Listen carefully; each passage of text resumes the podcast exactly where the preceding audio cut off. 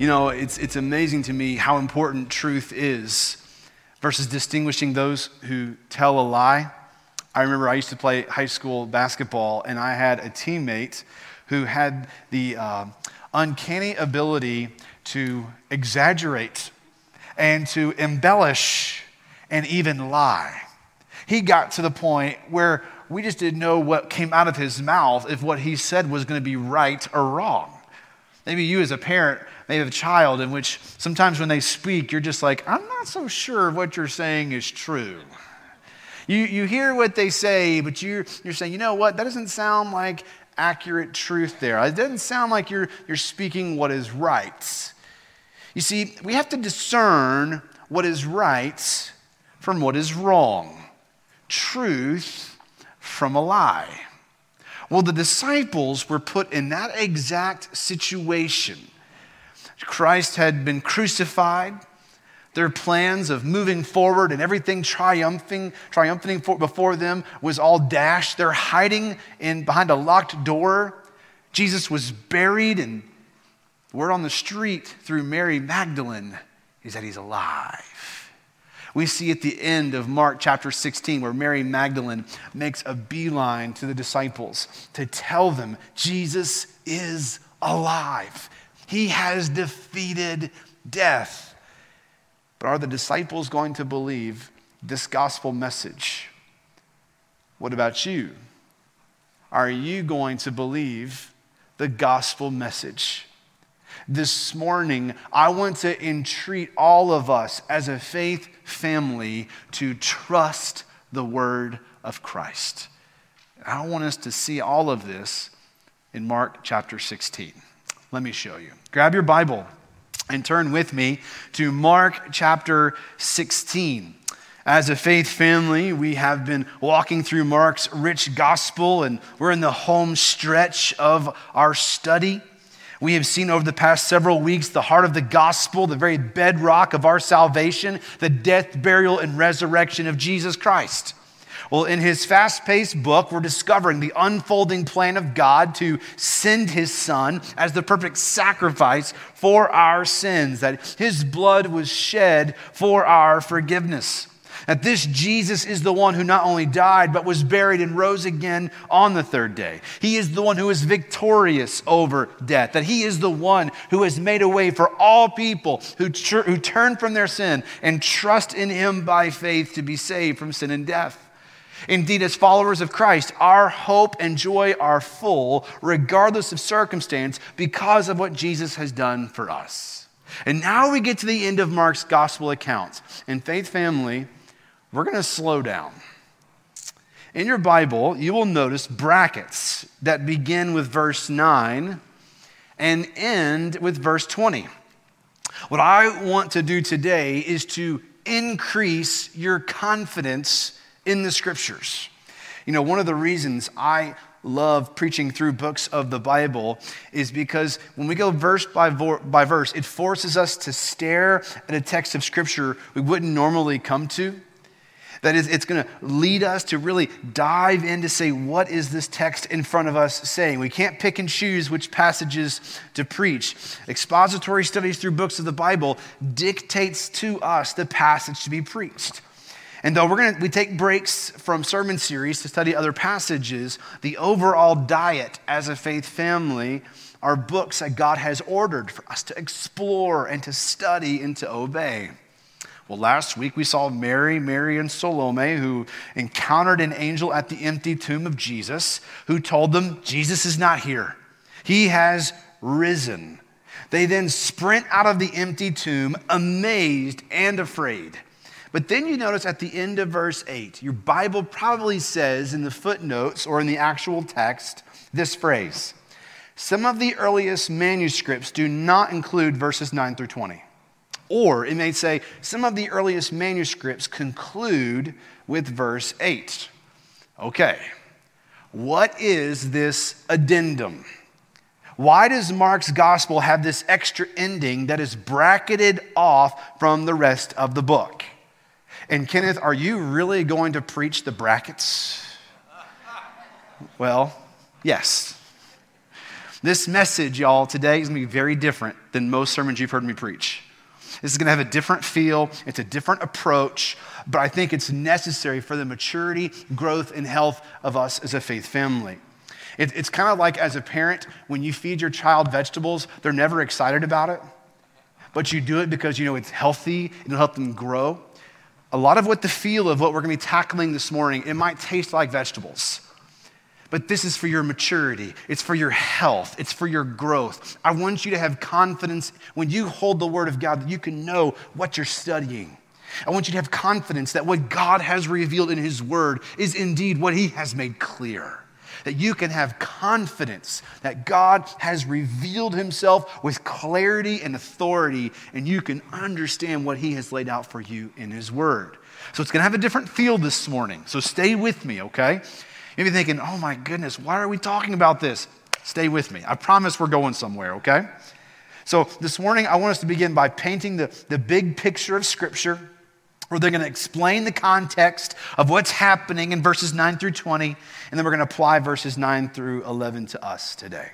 Let's begin with the big picture of Scripture. This is a 30,000 foot view of the Bible, and then we're going to zoom in from there like an inverted pyramid. We're going to start at the top, very broad view of Scripture, and begin narrowing our focus and scope as we get closer to the text. The big picture is this the Bible is a library of 66 books written by more than 40 authors across 1,500 years on three continents with one theme redemption in Jesus Christ. Grab hold of the significance of that statement right there from Genesis to Revelation. From Moses to David to John, the Bible's writings span more than 15 centuries, from Africa to Asia to Europe. The scripture has a diverse set of human authors from various backgrounds. The Holy Scriptures have been written by kings and shepherds, prophets and tax collectors, physicians and fishermen. And yet, simultaneously, with such a vast array of diversity, there is unity within its message. Redemption that's found in Jesus Christ. The entire Bible is driving us to Jesus. In fact, in a couple of weeks, I can't wait to get to this passage in which we're going to see where all of Scripture is driving us to Christ. From Genesis to Revelation, it is pointing us to Jesus. Every week, when we gather as a faith family, whether we're starting in Genesis or we're going through an Old Testament prophet, we're going to point to Jesus. He is the point of the text, He is the one that the scriptures are pointing us to. So, Kenneth, can we trust the Bible? Yes. Absolutely, you can trust this word. I put this in your notes. The Bible is historically accurate, archaeologically proven, and prophetically perfect. We'll tackle these one at a time. First, it's historically accurate. There are no facts that are presented in the Old and the New Testament that have ever been proven false. Now, if man had written the Bible. If man alone was responsible for the writing of the scriptures, certainly there would be historical mistakes, and yet there are none. And if the Bible is historically inaccurate, if the Bible has historical mistakes, then we can't trust its contents. But it is historically accurate in all that it contains. I want you to also see the Bible is also archaeologically proven. Archaeologists have been digging throughout the uh, Mesopotamia, Israel, Palestine area for thousands of years. There have been more than 25,000 archaeological digs that have proven the Bible true. Guess how many archaeological digs have disproven the Bible? Zero. There has yet to have been an archaeological find that has contradicted Scripture. In fact, it's the exact opposite of what happens is the more they dig, the more they find, the more they discover the reality that the Bible is true. But thirdly, it's prophetically perfect. Now, prophecy in Scripture is a time in which the text will point forward to an event or to a person in the future. We talked about this briefly a couple weeks ago when we were looking at the cross, where in Psalm 22, King David says that the future Messiah would be pierced in his hands and in his feet. Well, that was written more than 600 years before crucifixion was ever invented. Whenever the Bible points forward to an event or to a person, it is fulfilled with perfection. Who can predict the future with 100% accuracy? Only God can. You see, the Bible is completely reliable, accurate, and trustworthy in all that it contains. You can trust that book in your lap. You can bank your soul on all that has been revealed in that book. You can have confidence that God has spoken with clarity, authority, and with accuracy. And God has faithfully preserved his word throughout the ages. Now, you might think that with such a vast space in time, geography, authorship, surely there are mistakes or contradictions, right? Wrong. The Bible is the inspired, inerrant, and infallible Word of God. Now, those words are important, y'all. Those words are the scaffolding upon which we build doctrines of the faith that we hold fast and believe. So, what do they mean? Well, I've put this in your notes. Inspired. That word means it was written by God through people. When we say the Bible is inspired, it means God inspired the text, that God is the author of the scriptures. We get this from 2 Timothy chapter 3 verse 16 in which Paul says all scripture is inspired by God and profitable for teaching, for rebuking, for correcting, for training in righteousness, so that the man of God may be complete, equipped for every good work. That word inspired there in verse 16, it means God breathed. Just as a, uh, a flautist would take their flute and whew, breathe into their instrument and create beautiful music, so God has breathed into the scriptures. This book in your lap is a living book. It is alive. It is breathing. Uh, the writer of Hebrews says that it's um, living and active, sharper than any two edged sword. This is in no ordinary book. This is not some random textbook. This is the revelation of God, in which He goes on record to reveal who He is, what He is like, and what He calls all mankind to respond to Him. This is God's love letter from His heart to you, inviting you into a personal relationship with Himself through His Son. You can trust this word. It has been inspired by God, which means when we study the text, we have to understand dual authorship. Okay, dual authorship, what does that mean?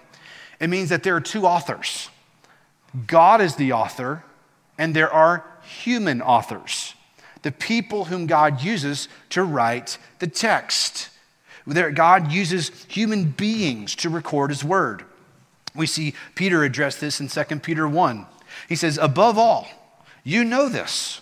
No prophecy of Scripture comes from the prophet's own interpretation because no prophecy ever came by the will of man. Instead, men spoke from God as they were carried along by the Holy Spirit. That indeed God breathed out his word through these human authors to record what he wanted them to say. You see, the Bible is inspired by God and written by human agents. But I want you to see, secondly, that the Bible is not only inspired, the Bible is inerrant. It is inerrant. It means the Bible has no errors. These human authors wrote exactly what uh, God wanted them to say without any mixture of error or mistake. I thought Dan DeWitt said it really well when he said, God used these men with all of their personalities, their writing styles, their accumulated vocabularies, their life experiences, their illustrations and metaphors to express his message as he wanted it, yet without error. These human authors were not robots. They were not under some trance and just mindlessly writing something down. No, God revealed his will through their writing into making what we have as the scripture. That the word of God is perfect in all that it contains.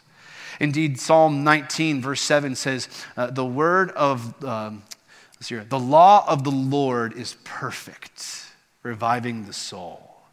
Hebrews 6:18 says it is impossible for God to lie. So therefore if it's impossible for God to lie, everything he says is true.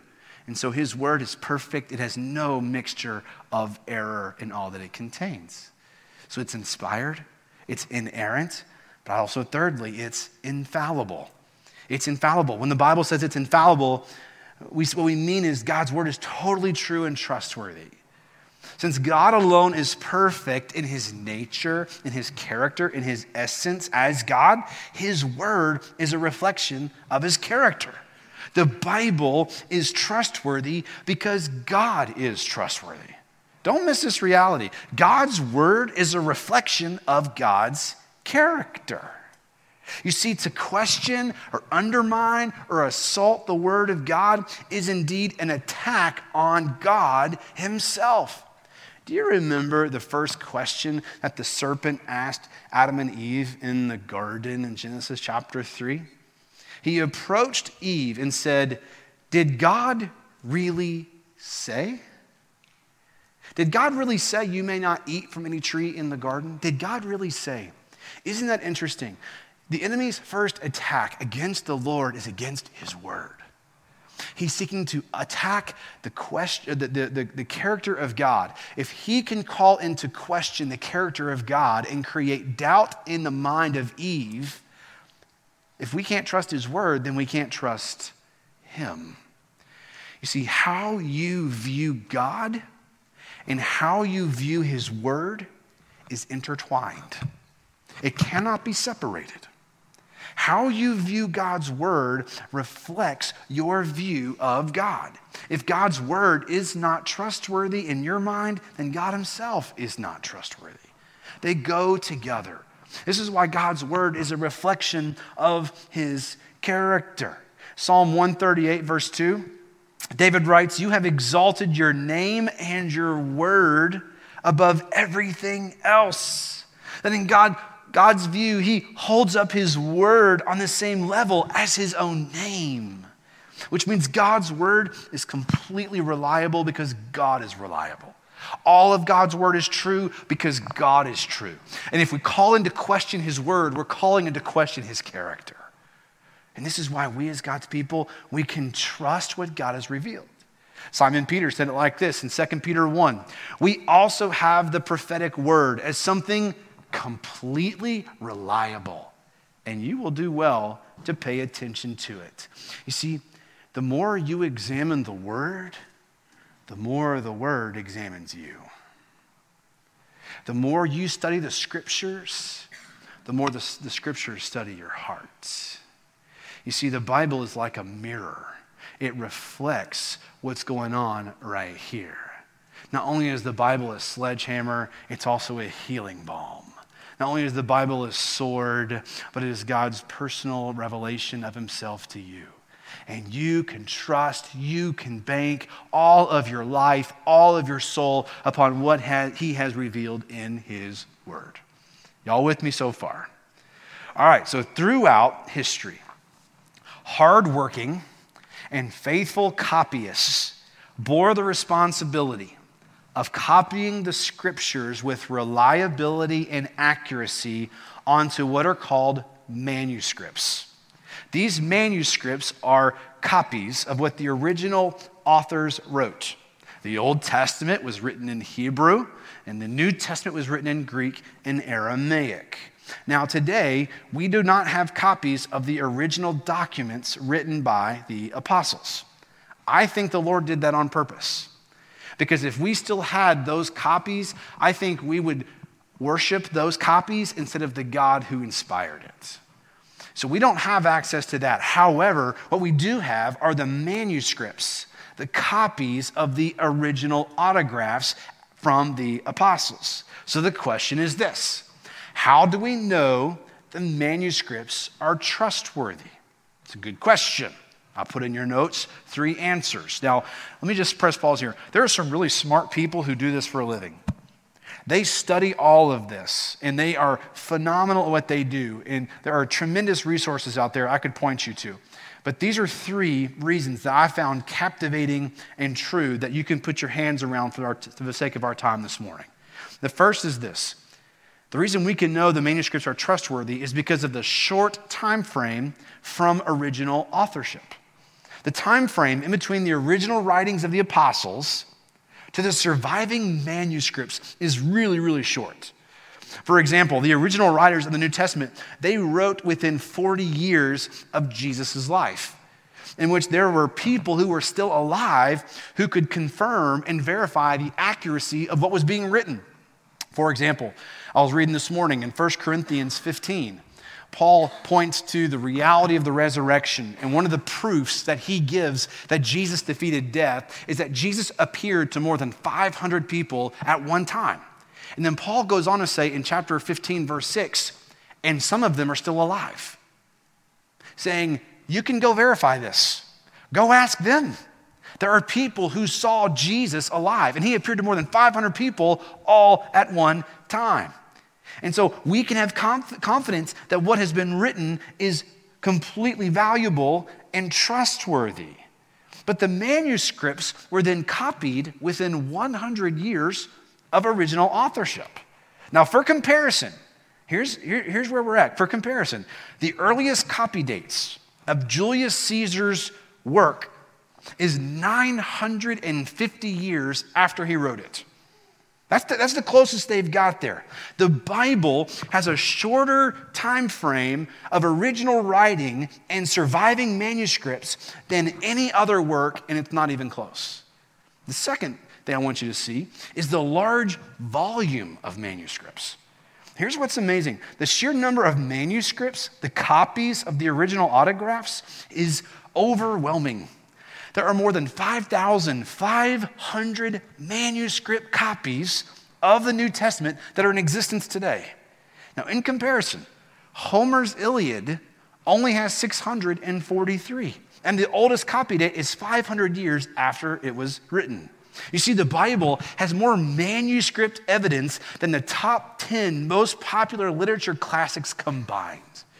The third thing is the accuracy of the manuscript comparisons. Scholars have studied the 15,000 lines in Homer's Iliad. And of those manuscripts, they found about 5% of it is uncertain of its accuracy. They then took the same critical analysis that they used for that and they applied it to the more than 20,000 lines of the New Testament. And what they found is one half of 1% contained variance. Now, these, these variants were words that were either misspelled in their copies or there was a slight change in style. But most importantly, none of the variants changed the message or the meaning of the original text. So today, historians, theologians, and scholars, they have access to an overwhelming amount of manuscripts that prove the reliability of the New Testament. Okay, Kenneth, but what about the Old Testament? Are those manuscripts accurate? And the answer is yes, absolutely. Back in the 1940s, in the Dead Sea area, there was a shepherd boy who had lost one of his sheep. And he's surveying the land looking for that one lost sheep, and he sees a cave. Instead of trying to climb up and to go into the cave, he throws a rock into the cave, hoping to scare the sheep out. Well, when the rock lands, he hears something different because the rock hit a clay pot and broke it. He climbs up into the cave and he discovers these large clay jars that inside contain more than 800 manuscripts of what is now called the Dead Sea Scrolls. The Dead Sea Scrolls are copies, manuscripts of the Old Testament. It's considered one of the greatest finds in archaeological history. They've taken these manuscripts and they've put them right next to the Old Testament that you have in your lap, and they're identical. These manuscripts that are coming from hundreds and hundreds of years ago are completely trustworthy. The rocks are crying out that the word of God is true. Jesus said in Matthew 5 18, For truly I tell you, until heaven and earth pass away, not the smallest letter or one stroke of a letter will pass away from the law until all things are accomplished. Jesus declared that God's word will endure. Though kings and regimes have sought to destroy the Bible, God always has, always will, providentially and faithfully preserve and protect his word. So, with all of this meticulous attention to detail and the validity of the accuracy of Scripture, what do we make of Mark 16, verses 9 through 20? Well, this is the second part I want us to look at. It's the context of Mark 16. Some of the earliest manuscripts that copied Mark's gospel do not have verses 9 through 20. Now, the way that some of the manuscripts conclude Mark's gospel, it's an abrupt end in verse 8. It stops right there. The women and disciples, they're stunned in light of the empty tomb and the angel's appearance. And even though Jesus told them repeatedly that he was going to rise again, I'm going to rise again on the third day, I'm going to rise again on the third day, they weren't expecting it. And they're in total shock. Now, the translators of your Bible are letting you know that some of the earliest and most reliable Greek manuscripts did not include the last 11 verses. Okay, so these last 11 verses, it includes phrases and words that are unlike the first 15 chapters of Mark's gospel, which means it's plausible that someone other than Mark included this at the end of his gospel. So, does that mean we can't trust it?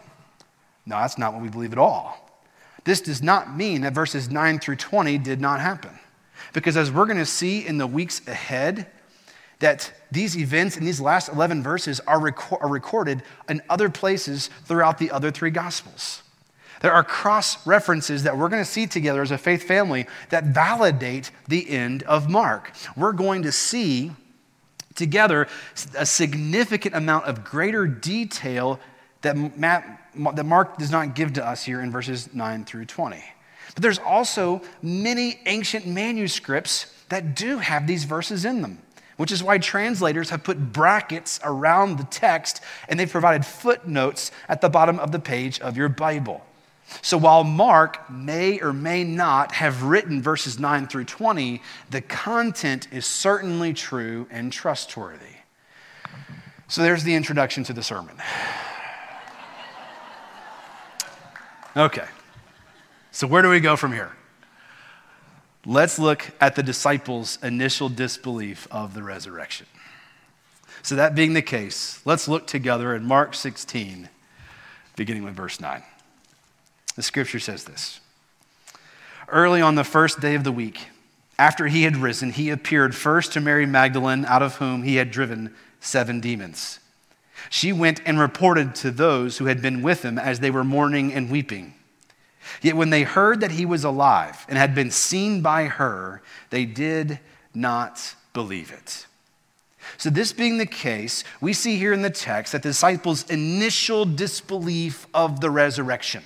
In verse 10 and following, the text says that Mary Magdalene, interesting here, Mark here, or whoever wrote this, gives some interesting detail about her life.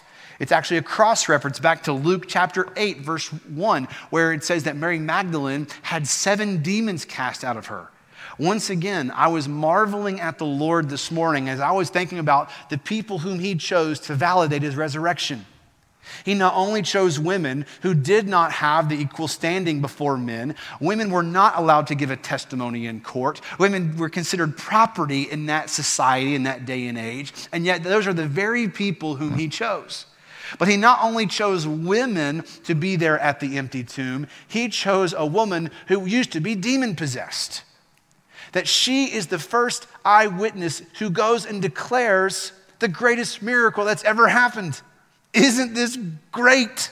This is what God does. God loves to choose those who are outsiders, those who don't deserve to be there, those who realize how broken they are outside of Jesus. God loves to use people like that. You may be thinking, man, there's no way God could ever use me. I am messed up. I'm not that smart, and I don't have a lot of money, and I've got a messed up past. You're a perfect candidate for grace. God loves to use those who are broken display his power. God loves to use crooked sticks to draw straight lines. Here we see Mary Magdalene a woman who used to be possessed by seven demons, is now the very means through which she is going to testify to the disciples. She is reporting that Jesus is alive. She had seen him. And yet, verse 11, they did not believe it. Even though Jesus had repeatedly told them over and over again, he's going to rise again on the third day. Even with an eyewitness standing in front of them, declaring what she had heard and seen at the empty tomb, they still don't believe. We see in John chapter 20 where John and Peter make a beeline to the empty tomb. In utter disbelief, they're in a foot race to get to the empty tomb. Now, if you want to have some fun this afternoon, go read John 20, and you see where John makes a footnote and says, I beat Peter to the tomb. Don't you just love like a bunch of disciples, like these world leaders, these world changers are just a bunch of dudes. Just, hey, remember I beat you there. That was, that was fun. And he leaves it in, in all of Scripture for all of eternity. For that's there. Sorry, Peter. That race counted. We have already forgotten who won the Olympic medals, by the way. But we have for all of eternity who beat who to the empty tomb. And they get there and they see it. And they get back and they're still in disbelief. And the scripture says in John 20 that Jesus, that night, Sunday night, as they're behind locked doors, Jesus appeared to the disciples and they're in utter shock. The very one who has defeated death is there now with them, and they are overwhelmed with joy. There's one disciple who's not there Thomas. And Thomas hears from the disciples, We saw him, he's alive. And Thomas says, Unless I touch his hands, unless I touch his side, I won't believe. About a week later, Jesus appears again to the disciples and says, Thomas, come and see. Come and touch my hands. Come and touch my hand, my side. Y'all, Jesus is the visible and touchable risen Christ. And this changes everything. Mary was telling the truth. The Word of God is true. The gospel is true. And this changes everything. The question is do you believe this? It's interesting, Jesus told Thomas in that moment, because you've seen me, you've believed. Blessed are those who have not seen and yet believe. You and I have not visibly seen the resurrected, visible, touchable Christ yet. And yet Jesus says we are blessed that we believe. So, what about you? Do you believe? Do you trust the Word of God? This leads us to our impact point. This is my challenge, my entreaty to you. Believe and obey the perfect and unbreakable Word of God. Bank your life upon this Word, y'all. Give your life to the study of this book. Don't allow this book to sit on your dashboard for a week. Charles Spurgeon told his congregation Some of you have so much dust on the cover of your Bible, you can write damnation with your finger. If you're not walking with Jesus right now, it's because you've gotten away from this book. There are no shortcuts.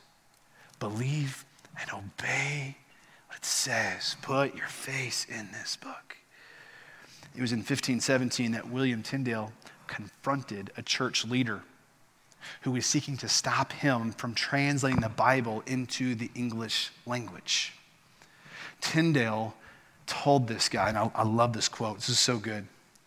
He says, If God spares my life for many years, I will cause a boy that drives a plow to know more scripture than you do. 19 years later, at the age of 42, Tyndale was tied to a stake, strangled, and set on fire. All because he translated the Bible into English. All the sacrifices that our brothers and sisters have made so that you and I can have a copy of God's word in our language. And here we sit. We have the word of God in our native tongue, in our language. But do we believe it? Do we trust it? Will we obey it? And look what God has done.